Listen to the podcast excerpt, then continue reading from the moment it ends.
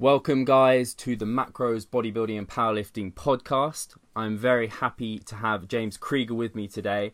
And first of all, I just want to say thank you to everyone who has reviewed the podcast already. The reviews have been fantastic. Any more reviews would be very welcomed. And we will be doing a kind of giveaway to anyone who has re- reviewed the podcast. So definitely get in there. Anyone who has reviewed it in the past will be put in there as well. So, without further ado, let's introduce James. So, James Krieger is the founder of Weightology. If you haven't been on that website, on James's website, he's recently redone it and it's looking fantastic. The information on there is great. There's some free information on there. There's some kind of loads of different services that you can look up on there, and you can even see my testimonial on there uh, because I have met James uh, when he came over to the UK and did a seminar at Bath, which was my favourite seminar, even though the other guys were great James's seminar was my favorite. It was absolutely fantastic, and uh, that's why I wanted to get James on today.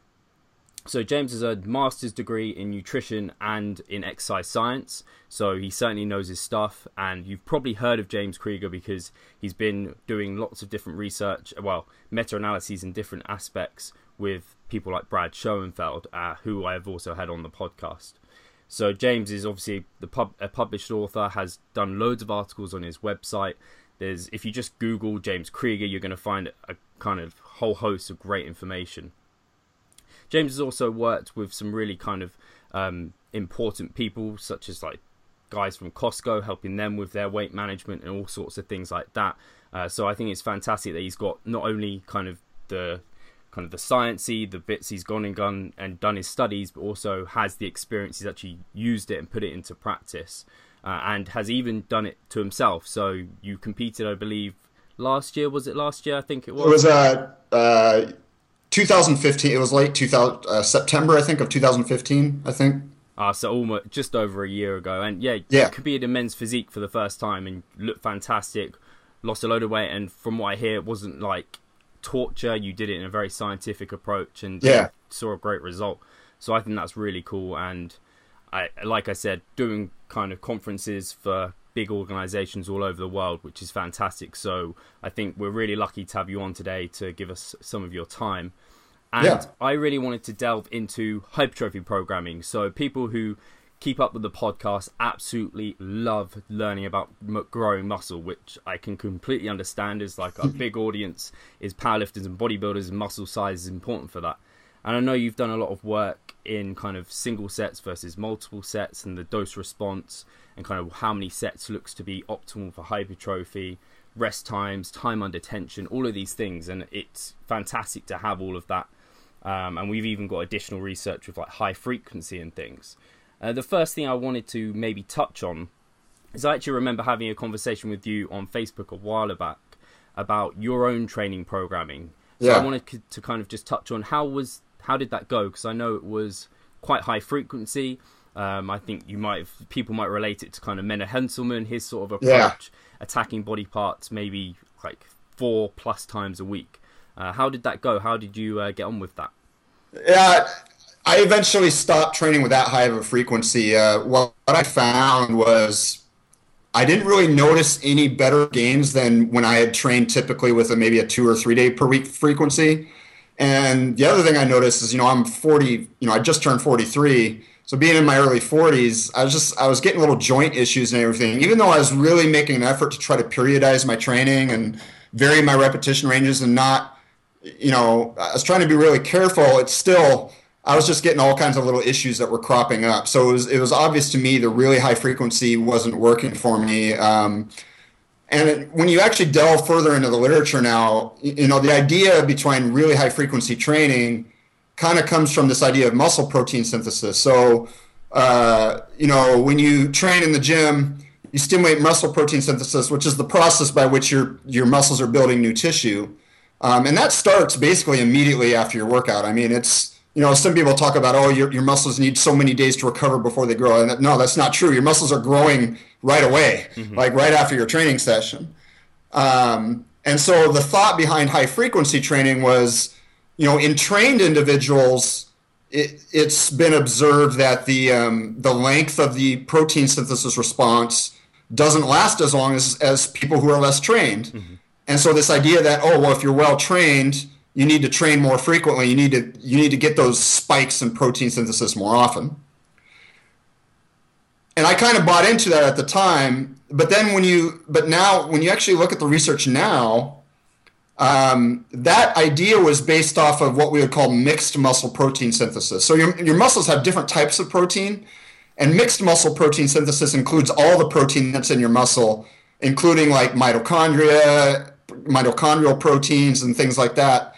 Um, proteins that don't necessarily contribute to muscle size. And what we really care about is what we would consider myofibril mm-hmm. protein synthesis, the actual my, the actual things that actually make up the contractile tissue.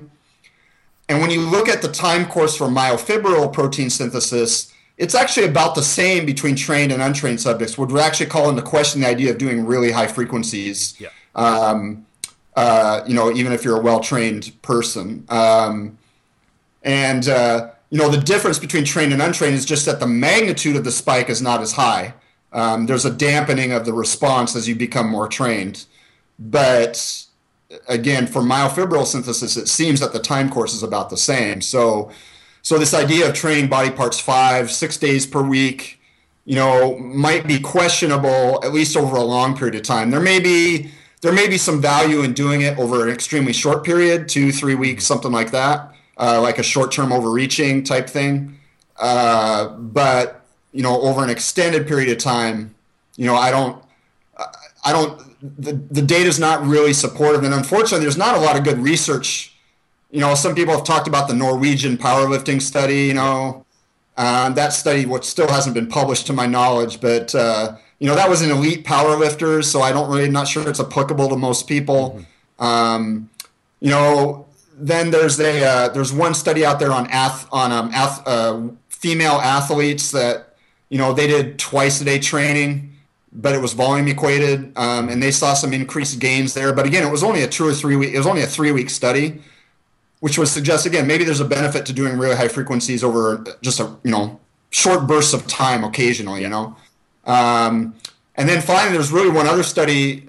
It was actually talked about in the Wernbom, you know, kind of that famous Wernbom. It's not really a meta-analysis, but there was one. You know, he, he looked at frequency, and there was one kind of outlier study that they were training like each body part was it six or 12 days a week? I, I don't remember. It was like it was or 12 times a week. I, I can't it was a ridiculous amount. But when you look at the study it was actually a vascular occlusion study um, so they're re- using really really light weights yeah. obviously so you can handle that your joints can handle that type of frequency when you're doing that so um, so now i'm pretty much you know i've kind of gone back to the typical two to three days per week frequency you know which seems to agree with my joints a lot better, and actually, I, I almost think I make better gains off of that. So cool. Yeah, no, that's really interesting because I think, especially when you look at kind of people who train and they don't necessarily, I mean, the bros, they do yeah. kind of hit things massively one time a week and they don't do this high frequency approach, whether or not they're doing the right thing. Um, often when they do try and bring up muscles, they try and hit them with higher frequencies, but I don't think they're ever going as many times a week as kind of four plus. Yeah. Did, did you find during your training it was kind of all muscle groups that the high frequency was poor for? Did you find kind of maybe I know smaller muscle groups might kind of recover a bit faster? Do you find you could do higher frequency with those? Do you think there's I, I didn't really notice any difference other than maybe I think calf training I seemed like I could do with a higher f- frequency, but uh, I didn't really notice a whole lot of I think difference between muscle groups. Um, you know, I, I mean, I, it was nice to do it for a short period of time, and one of the reasons you know I did it was actually during my contest prep when when things started getting really close. You know, I found you know when I was three or four weeks out, I was kind of off target, and I was like, "Dang, I'm gonna have to lose some more in this very short period of time." Um, but I wanted to, you know, so I knew I was gonna have to diet pretty hard yeah. for that period, short period of time but I wanted to at least keep stimulating as protein synthesis as possible, which is why I, I think I ended up training each body part like five days per week. Mm-hmm. But I was doing stuff like, you know, the, the, the, per training session volume was really low. I was doing stuff like drop sets or like um, myo reps, you know, uh, Borge's, uh, you know, little thing where it's kind of a yep. rest pause technique. So I was doing stuff like that. Uh, so I wasn't, you know, I was, I was making sure that the frequency of the, the heavier stuff was not was not too much. So. Mm-hmm. yeah, it's not like you're going maxing out every day. If I think yeah. if anyone's trying to do a high frequency, and Menno himself, if we talk about him and his programming, I know he doesn't like do just heavy all the time. It is kind of like we know in programming, we know like high, high, medium, light days. Those sort of Yeah. things definitely occur during that period of time. Yeah. On the r- kind of touching on frequency, do you see any benefit to then periodizing it? Do you have kind of, I know in, uh, you're probably familiar with Brad Schoenfeld's Max Muscle Plan, and he Yeah. manipulates frequency quite a lot through that to bring up volume throughout the macro cycle. Is that something Yeah. you think's kind of something beneficial, required, or just something? I think there's some benefit, I, especially I think if you use frequency as an overload tool or as a as mainly a technique to increase your weekly volume. So you could start off with a lower frequency, and then rather than adding sets in each session, if you want to increase your volume, you increase the f- frequency instead. Um, I think that might be a better way to up your weekly volume.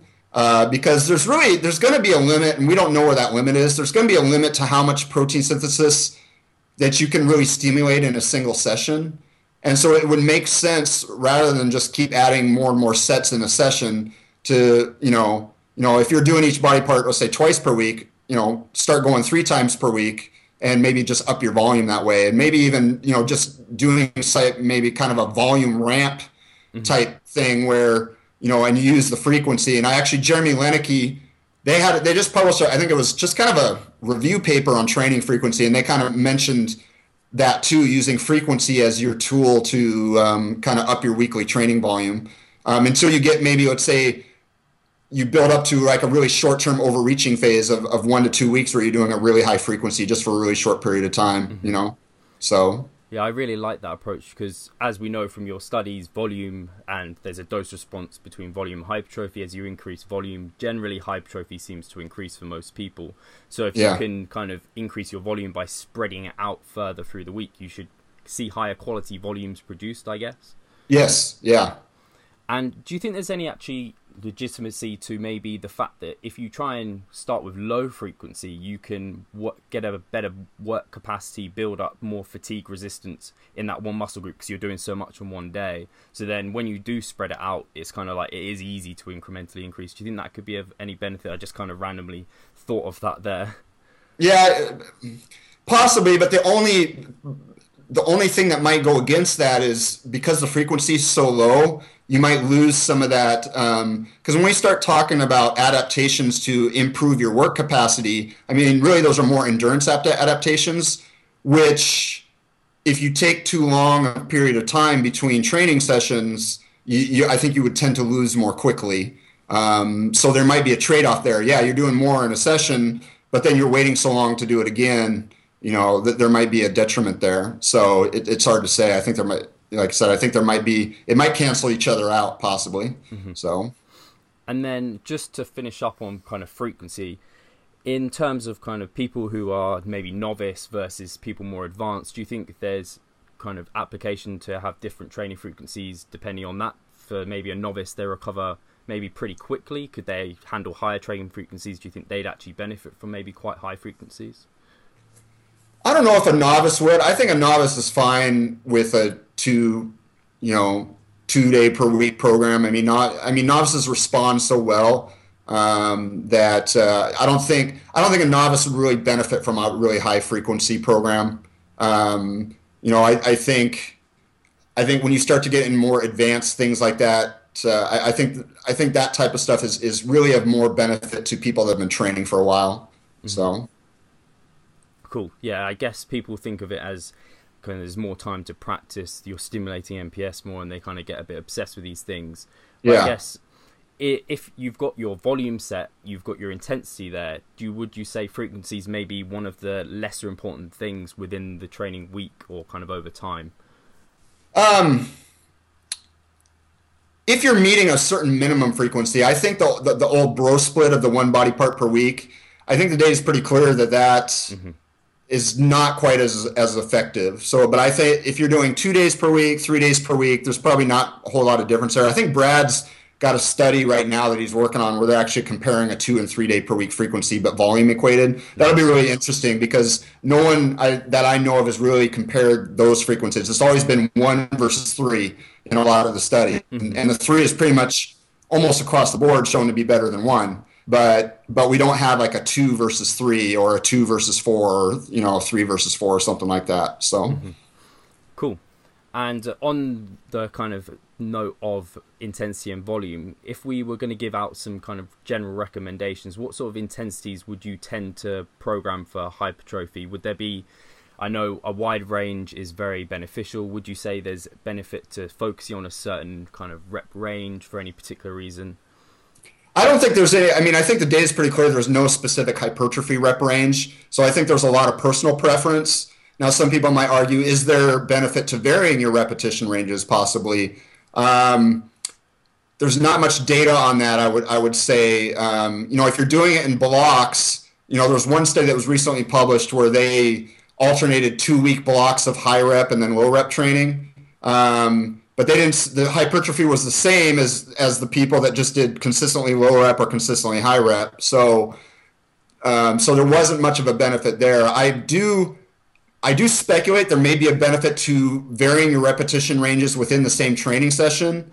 So, um, you know, using your moderately heavy weights um, at first to get some tension stimulus, and then following that up with more metabolic work. I think there may definitely may be some benefit there. Um, but if you are interested in hypertrophy, I would st- I would say just from a time efficiency standpoint, I mean it's probably best to stick with at least the mo- more moderate loads you know, because if you're training really heavy loads, you know, three rep maxes, four rep maxes, things like that, it's a lot harder to get the volume. You got to do a lot more sets to get the volume in. Um, and then there's, you know, the stress on joint tissues and, and things like that. Uh, so, um, I, you know, I know there's speculation that maybe, maybe if you do some strength phases or something like that, it'll improve the weights that, that, that you can do. But, you know, that really, I would say hasn't been investigated. I do know, the data is pretty clear, though, is prolonged periods of low volume training. When I say low volume, I'm not talking necessarily in, in terms of sets. I'm more talking about the, the in terms of uh, repetition range. So if you're doing a lot of three rep sets, mm-hmm. things like that, um, the data is pretty clear. I think if you do extended periods like that, your, your hypertrophy tends to plateau. So so you definitely don't want to do too long of periods in, in you know if you're gonna you know if you are training in those really strength ranges, I would say yeah. you don't want to do too long of periods in those in those rep ranges. But other than that, you know, I don't think there's any specific hypertrophy range. So cool. Uh, yeah, I think I and we spoke to well, I spoke to Brad Schoenfeld on the podcast, and we spoke about how there is no hypertrophy rep range, and it's more like you said about an efficient rep range where the volume's high enough to kind of give that magnitude of um, enough a load on the bar to stress your muscles, but also it's not so much that the volume is so low that you're not really providing that obvious dose yeah. response with volume.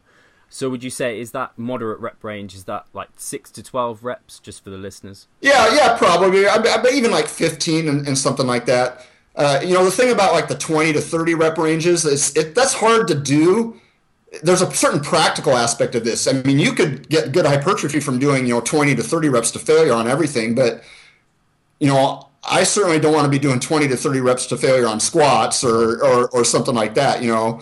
Um, you know, and Brad talked about his high rep study versus low rep study. You know, some of the subjects at first were throwing up, you know, w- w- that were doing the 20 to 30 rep sets. So, so there's a certain practical element too of staying in that moderate repetition range. You know, just doing nothing but high rep sets just can be just wipe you out. So um, so again, I, there's there's even you know ignoring any potential physiological benefit or hypertrophy benefit that may or may not exist. Again, it's kind of speculation at this point. You know, ignoring that, there is obviously a practical benefit to varying your repetition ranges. Mm-hmm. You know, in that sense. So. And I guess maybe in a related sense, that's why the myo reps by Buell Fittelli probably pronounce his name wrong, is quite nice because you do have to do that one high rep set, but then it's short rest periods. Then you do the yes. five rep, three to five reps, short rest yeah. periods. If people want to look that up, just search myo reps. It will come right up in Google. Um, yeah. So yeah, that's that's really interesting. And then, so we touched on intensity. Now, what about uh, volume? I know you and Brad worked on your meta-analysis on kind of sets. Um, Yeah. What sort of no, it, at first actually, how do you define volume? Because it's quite a difficult kind of thing to really theorize because there's different kind of if you do a Romanian deadlift virtual versus a conventional deadlift, a sumo deadlift, they're all different exercises. How do you then equate a volume between that? Then there's kind Yeah. of sets times reps or sets times reps times load. How do you go about that, James? Or Yeah, that's that's really that's a good question. I mean, you know, there's volume load, which is what you just mentioned, sets times reps times load, but you can't compare different exercise volume load across different exercises. And you also can't compare volume load even within the same exercise if you're doing radically different repetition ranges. You know, um, so for example, again, there's Brad's study where you know the, the one group did 20 to 30 reps to failure, and the other group did like 8 to 12 reps to failure. Well, the volume load was th- like three times as high in the high rep group, you know, but even though both groups are doing three sets to failure, you know, so so you can't even compare the volume loads in that sense. Um, you know, Greg Nuckols uh, mentioned that you know one way to look at it is, you know, just comparing maybe the number of hard sets, really, in a sense, which might be a good way to look at it. I think the only detriment that is is if your repetitions get too low, then you know you know, I, you know, three sets of three reps to failure is not going to give you the hypertrophy benefit of three sets of ten reps to failure, even though those those are both three hard sets, really. Mm-hmm. Um, so, but I think once you get a certain past a certain repetition threshold, yeah, you can kind of compare maybe just the number of hard sets if, you just think in terms of volume in the, in the, in that sense. Uh, so, and I think that's what's applicable to our meta-analysis. Really, I mean, is, is, really the number of hard sets or sets to failure or near failure. Really, is is kind of what our analysis kind of was looking at. Mm-hmm. So, and I guess even like you said, Brad did that study where he compared the lower repetitions and then the higher repetitions, same number of sets, and the guys doing Yeah. the higher uh, repetitions saw more hypertrophy. When in your study, you came to the conclusion that for the average trainee, it was kind of ten sets per muscle group per week was like the minimum amount, wasn't it? yeah, it was um, to optimize hypertrophy. Yeah, I mean, but again, I want to say that that's that's again based on average, and, and you know, you had mentioned the article I just did with Bret Contreras. These are based on averages. That doesn't mean everybody needs to be doing 10 plus sets per week. I mean, there's some people who respond very well to low volume programs. Um, and don't need to do that. And then there's other people who who might need to be in the higher end, you know, 15, 20 sets per week. So so there's going to be a range. Um, that just kind of gives you a starting point to start from. You know, 10 weekly sets, which is not really a huge amount. I mean, you know, if you're training a body part three days per week, that's you know three to four sets each, each session, work set. So it's not you know it's not a ridiculous amount of volume. So um, it's definitely doable for for most people. Um, but uh, but like I said, I mean, you know, it, it's kind of interesting. You know, me myself right now, you know, with relaunching my site and and some other changes have been going on in my life. You know, things have been really stressful, so I've had to cut back my training right now. I'm only doing two whole body workouts a week right now, um, because that's all I've just been able to do. Mm-hmm. And the interesting thing is, and so I'm not doing a weekly volume of 10 plus sets per muscle group right now. But the interesting thing is, is I'm actually hitting personal best for reps on a number of exercises, uh, which has been kind of interesting. But I am doing, I have been doing things like drop sets and things like that. So even though I'm not doing 10 straight sets, I am doing, you know, using some techniques like drop sets and things. So, uh, um, you know, and there is a, a, an unpublished study right now. I can't really give much details because it's not been published yet, but they basically looked at drop sets and found that drop sets produce, or a single drop set produced uh, just as much, if not more, hypertrophy than three straight sets. So, you know, that'll be interesting when that study gets published, but uh, but I can't really give the details on it. But um, so so so that, that was kind of interesting to me that. Uh, you know, maybe I'm one of these guys that responds better on the lower volume. It's it's hard to say. I, w- I will say when I look back over my training career, usually when I've been at my best is on you know not extremely low volume, not like a Mike Mentzer type program, but mm-hmm. but definitely towards the lower volume side. And maybe that's just maybe that's a genetic thing with me. You know, it's it's hard to say.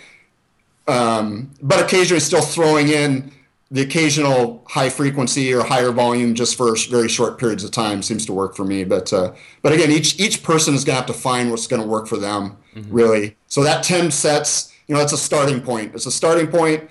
You know, you see how you respond. You know, if you're if you're feeling like you're not recovered or you're just exhausted, then you know, try scaling back the volume.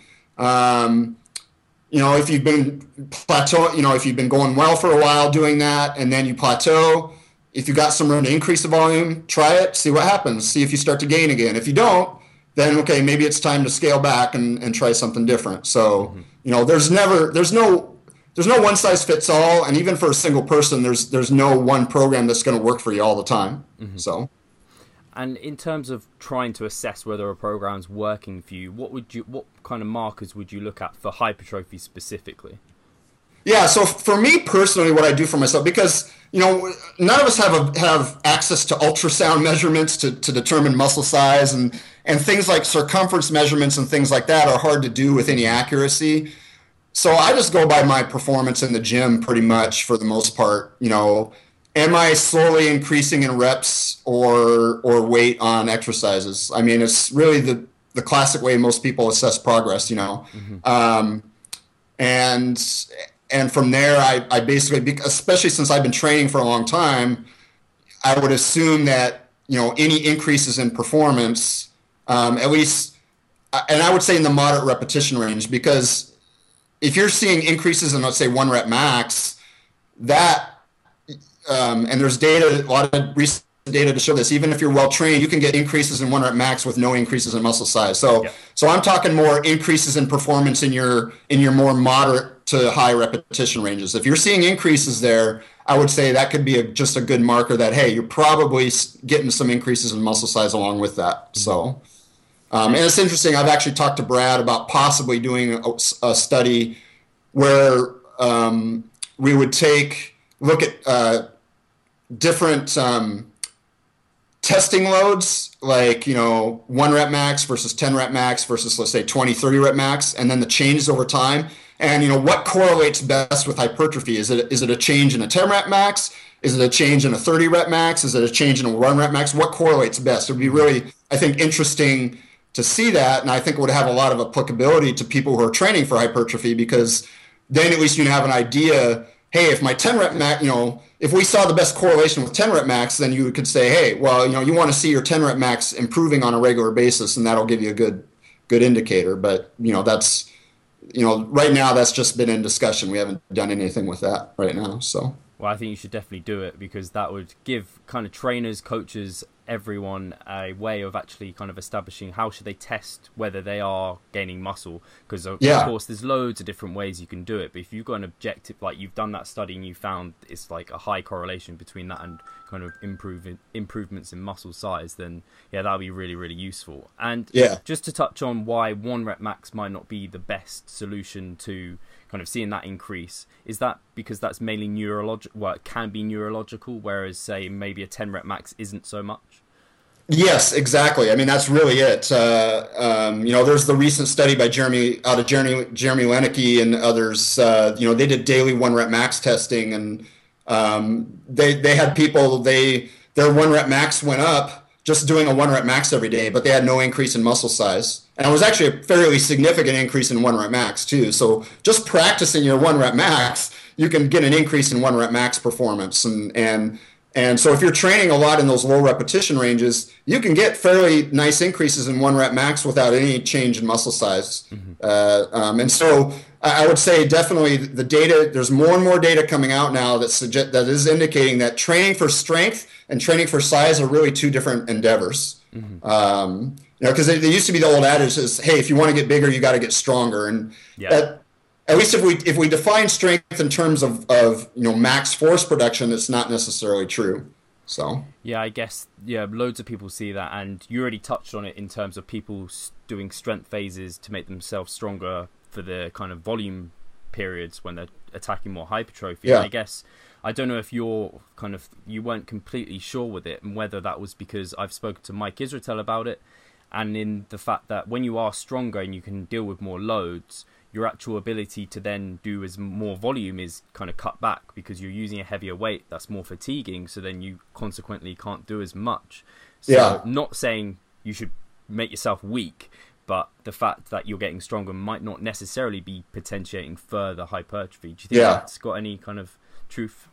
Yeah, I think there's some truth to that. You know, I, I really do. And and uh, um, and again, when you look at some of the periodization studies and things, uh, although they haven't directly looked at that, you know, again, there's there's some evidence to indicate that might be true. And even like like I said, the, the recent Loenneke paper, you know, so mm-hmm. um, because they compared two groups actually, it, it was only a three week study, unfortunately, but you know, they had one group do one rep max every day, and they had another group do one rep max in addition to three sets of ten, you know, each day, and and uh, um, doing the one rep max every day didn't seem to potentiate the hypertrophy mm-hmm. anymore you know, the hypertrophy came purely from doing the three sets of 10.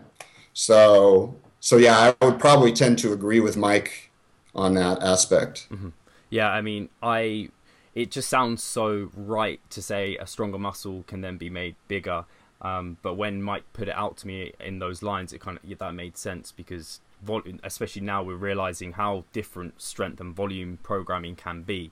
And yeah. I guess it's really good to see there's more programming and more uh, more studies coming out on hypertrophy.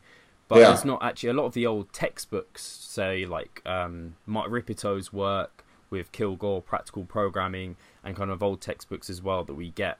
A lot of those are on kind of strength training, so they are programmed built for periodization for strength. Do you yeah. think is that? And I know Brad, for me, Brad's book um, Max the Max Muscle Plan was like the first training plan that was actually specifically for muscle size, and yeah. it was set up a lot differently to these old textbooks that were specifically for strength. How do you kind of design your training programs, your macro cycles? What do you do for those? That that's a good question. I, at first, I mean, if I, if I had clients, um, I would want to know what they did in the past first. You know, what what have they been doing? Um, and so I think part of it a lot will depend on what they've already been doing in the past. But um, I do, I think, you know, I mentioned it earlier, I kind of am favoring now this idea of kind of volume ramps yep. where you start off lower volume and increase volume or whether it's a four week period or whatever, and mainly possibly um, using both frequency and, and in, inter-session volume as ways to do that. Mm-hmm. Um, I think there may be advantages to that approach. Um, you know, it'll be interesting to s- see some of this, you know, like drop set study stuff come out and everything's like that, uh, which may actually, you know, change the way we program as well, especially, you know, for people that, you know, I'd say people that are lacking time, you know, uh, I mean, like myself right now, I've been utilizing drop, drop sets, things like that. I think those can be really effective ways to get in what we would call effective volume. Yeah. You know, um, and I think you know uh, Borge, you know, with his myo reps, that was that was kind of the same concept. He yeah. talked about effective volume, you know, because and what I mean by that, if you know anyone who's listening who d- doesn't know what I mean by that is, you know, let's say I'm doing a uh, let's go back to Brad's study where he compared three sets of 10 to three sets of 30 to, to failure. Well, the hyper, hypertrophy was the same between the groups, but that three sets of 30 to failure you know, your first 15, 20 reps are pretty easy, right? Um, and so suddenly it's like the last 10 reps that what we would call the effective reps because um, you've you've built up that fatigue and now you your body has to start recruiting additional fibers to try to continue to push that weight. Um, but you've got to do that first 15 to 20 reps to get into those effective reps. And so, you know, Borge, when he first came out with the myo reps, you know, and then when we think of things like drop sets, those are possibly techniques to increase the number of effective reps without necessarily increasing your, your the length of your training session. Mm-hmm. Um, because basically you're, you're trying to use fatigue to your advantage from a from a fiber recruitment standpoint, things like that. So and with your drop sets, do you take those to failure? Do you have is that like a short rest period? Like you finish your main working set and then you go through drop set strips, stripping the weight. How do you program your own? Drop? Yeah, sets? so I'm like what I'm doing right now is, and I'm just doing it for isolation movements because drop sets for compound movements are just are just hell. Um, and plus, it's hard. You know, if you're you're training by yourself, it's hard to do a drop set. You know, like if with a barbell and stuff, you'd have to get up, take the. You know, it's just too hard. So with machine, it's easy to do though with machines because you just change the pin or and things like that, uh, or dumbbells. It's easy to do. So um, so what I've been doing is you know I'll do one set to failure of, of like 10 reps or so to failure, and then I immediately drop the weight by 20 percent. Mm-hmm. Um, so I'll be using 80 percent of the weight that I just did, and then I just do reps to failure again. And usually I can do around four reps yeah. to failure with a 20% drop. Then I do another 20% drop.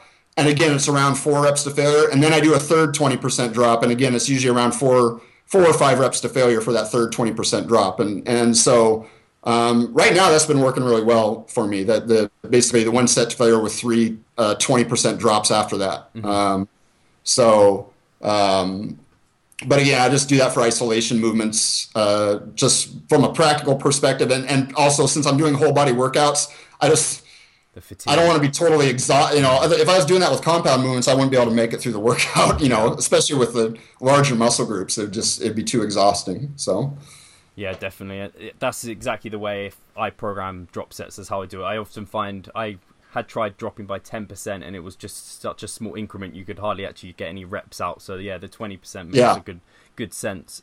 When uh, yeah. we're seeing the benefit of drop sets, what kind of pathway are you seeing this kind of the muscle pathway damage, kind of stress or kind of tension? What you think? That's a good good question. Um, and I've talked with Brad about this because it seems a little bit counterintuitive because you know if you, if anybody's familiar with Brad's work and actually one of Brad's studies I was I was involved with um, regarding uh, rest intervals and training, a lot of the data coming out now shows that it's better to rest for a long period of time between sets to, to get hypertrophy. Well, a drop set is essentially essentially no rest training, right? I mean, you're just doing successive sets with no rest.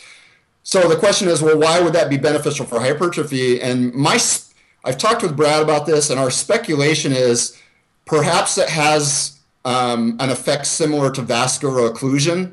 Right. So by keeping the tension on the muscle but continuing to go, you're number one, you're building a massive muscle pump.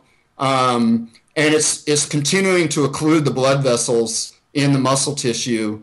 And and so perhaps it has an impact that's similar to vascular occlusion. But then when you rest you know let's say you take like a one minute rest you kind of lose some of that effect mm-hmm. but you're still fatigued from the last set. So it so then it, it interferes with your um, it kind of interferes with the next set, right? And so you're so then it affects your training volume. But then if you rest a really long period of time, you get enough rest, and now the tension takes over. So that's kind of my thinking on why there might, you know, why there might be a benefit to there, but that's purely speculation right now. But that, mm-hmm. to me, that might be a mechanism behind how drop sets and and also things like the myo reps. I know Borge, you know, Borge is friends with Wernbom, and I remember him writing, you know, uh, this is probably 10 years ago. Um, I guess Wernbom did some just informal data collection on the, the myo reps and said that it seemed to have some effects similar to vascular occlusion. So, so my guess is, is some of those types of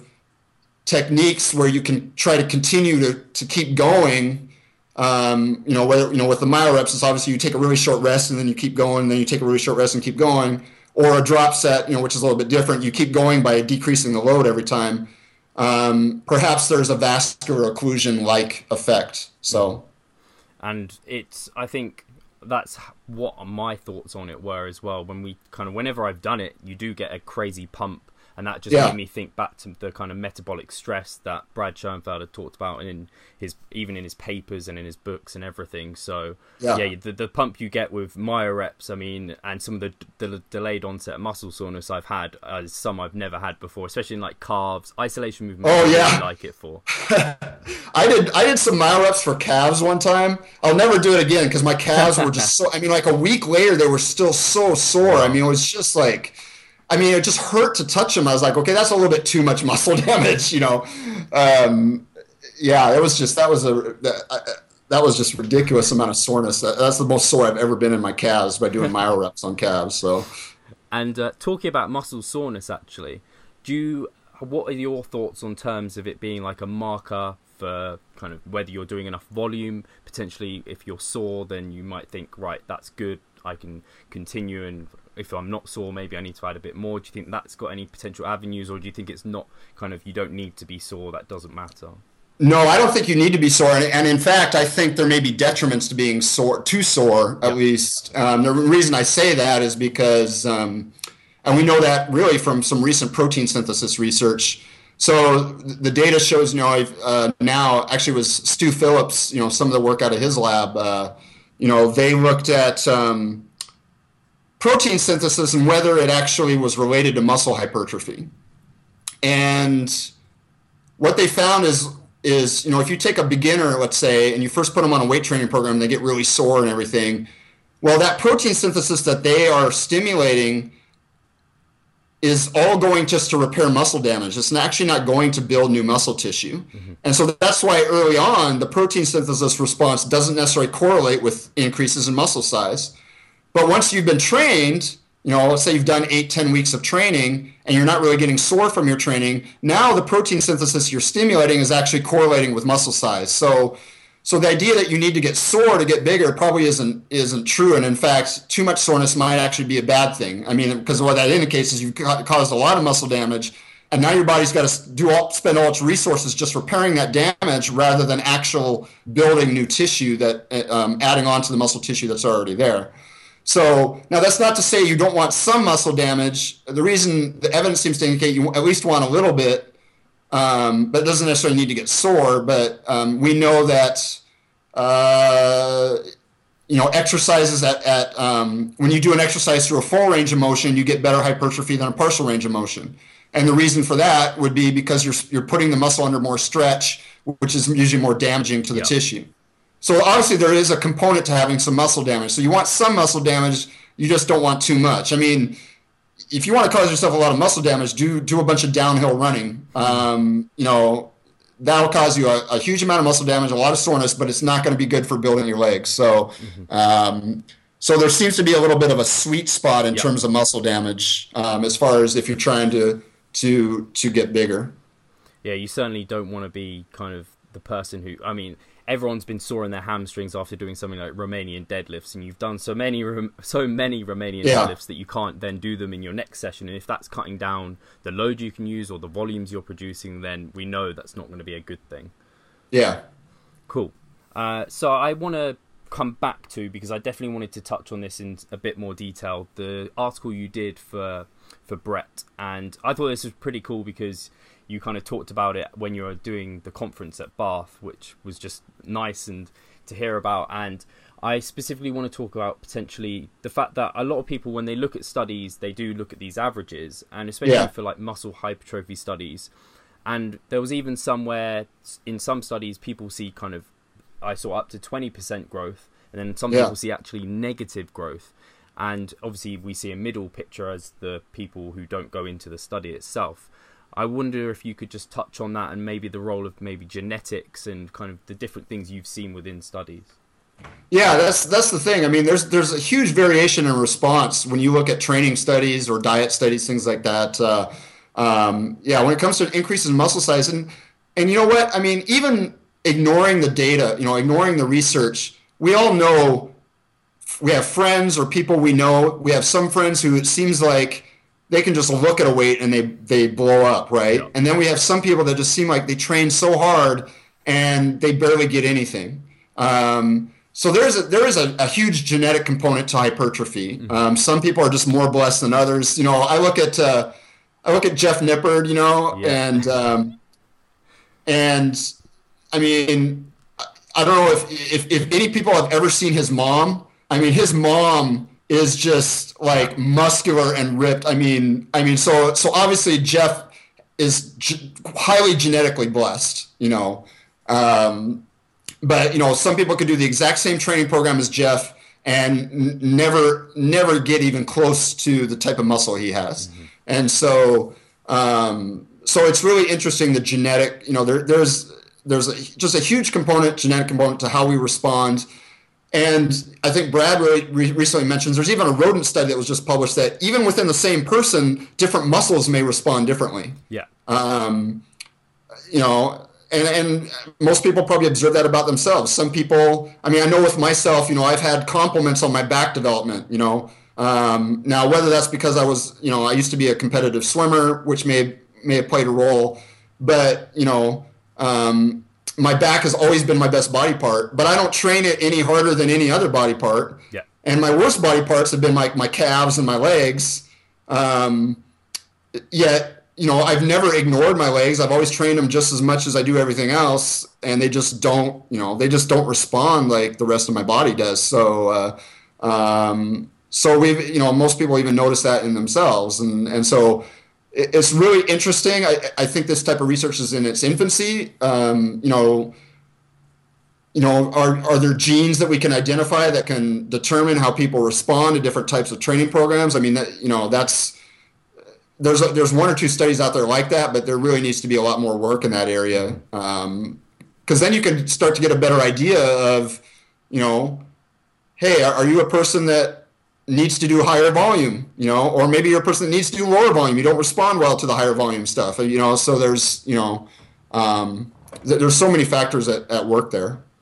Yeah, I think that's where, like you said, when we're talking about kind of identifying how much volume you might need, you look back at your training history, look at when you've responded well, or even look at maybe, like you said, you're a swimmer, so you have a big, well developed back. Maybe if you're like a long distance runner and you're really good at that, but you sucked at sprinting, potentially yeah. you've got more slow twitch muscle fibers, potentially you need more volume then to be able to grow rather than kind of attacking kind of heavy weights where you just don't do very well with that. Yeah, and I think I also I can completely concur and it was kind of it's eye opening for someone who hasn't really thought about it before. When you talk about genetics you talk about little things like the size of your bones even like your wrists. If you've got smaller wrists then your forearms going to look bigger. If you've got small ankles your, your calves will look bigger and then yeah. muscle insertions if you've got good bicep insertions you're going to have big biceps regardless yeah. of at the actual size because I've even got I, have got clients who are like, oh, I want really big arms, and I look at like they send me photos of and they, the insertions just they don't lend to the size or yeah. the type of arm that they want, and it, people can get really frustrated with that. Yeah, yeah, that's the thing. It's like uh, you can only be a, just a, a you can only enhance a, a basically be a bigger version of you. Really, I mean, you know, I look at old pictures of me graduating from high school and stuff like that, and I just look like a bigger version of myself back then. Really, I mean, I mean, I, I don't you know, I'm not radically different in my shape or anything like that. I'm just, I'm just bigger. I'm just, you know, but overall my shape is about the same. I, you know, I still have the, you know, as a swimmer, I had wide shoulders and a narrow waist, and I still have wide shoulders and a narrow waist. You know, I mean, as long as I'm not, you know, eating too much and things. But you know, uh, uh, I've just enhanced, basically, really just enhanced what I already had. Yeah. So and that's the key thing people to take away is you can enhance what you've got you can definitely improve upon where you are but you shouldn't necessarily correlate someone's kind of muscularity with their knowledge base because I mean, yeah. someone like Jeff, who is actually well educated, and that's why he's very big. But even if he wasn't necessarily that well educated, he'd probably say himself when he first started training, he was probably bigger than most guys just from the yeah. fact he responded so well to just lifting. Yeah, yeah, that's the thing. Is like you know, I, have seen some ridiculous arguments on Facebook and stuff where, um, or like people are, you know, like, um, you know, Brad is not like Brad is, you know, the most knowledgeable guy on hypertrophy out there, right? Yeah. Um, but he's not a real big guy. He's not huge. Um, but he still he has won bodybuilding shows. I mean, at his at his you know height and frame, you know, he's just he has a small frame. You know, he's he's not very tall, and so yeah, he's he's he, genetically he's never going to be really huge. But that is not in, indicative of his knowledge base. I mean, like I said, he's the most knowledgeable guy on hypertrophy out there, and so yeah, that's why we can't you, you can't take you know um, someone's appearance and, and, equate it with their knowledge because because of the the, the, the, the huge role that genetics plays alone. You know, so yeah, I think that's a fantastic point and I think I'm going to round it up there for everyone because I think we've kind of given a great insight into hypertrophy and kind of and especially the importance of individuality and the, the main takeaways from programming for hypertrophy.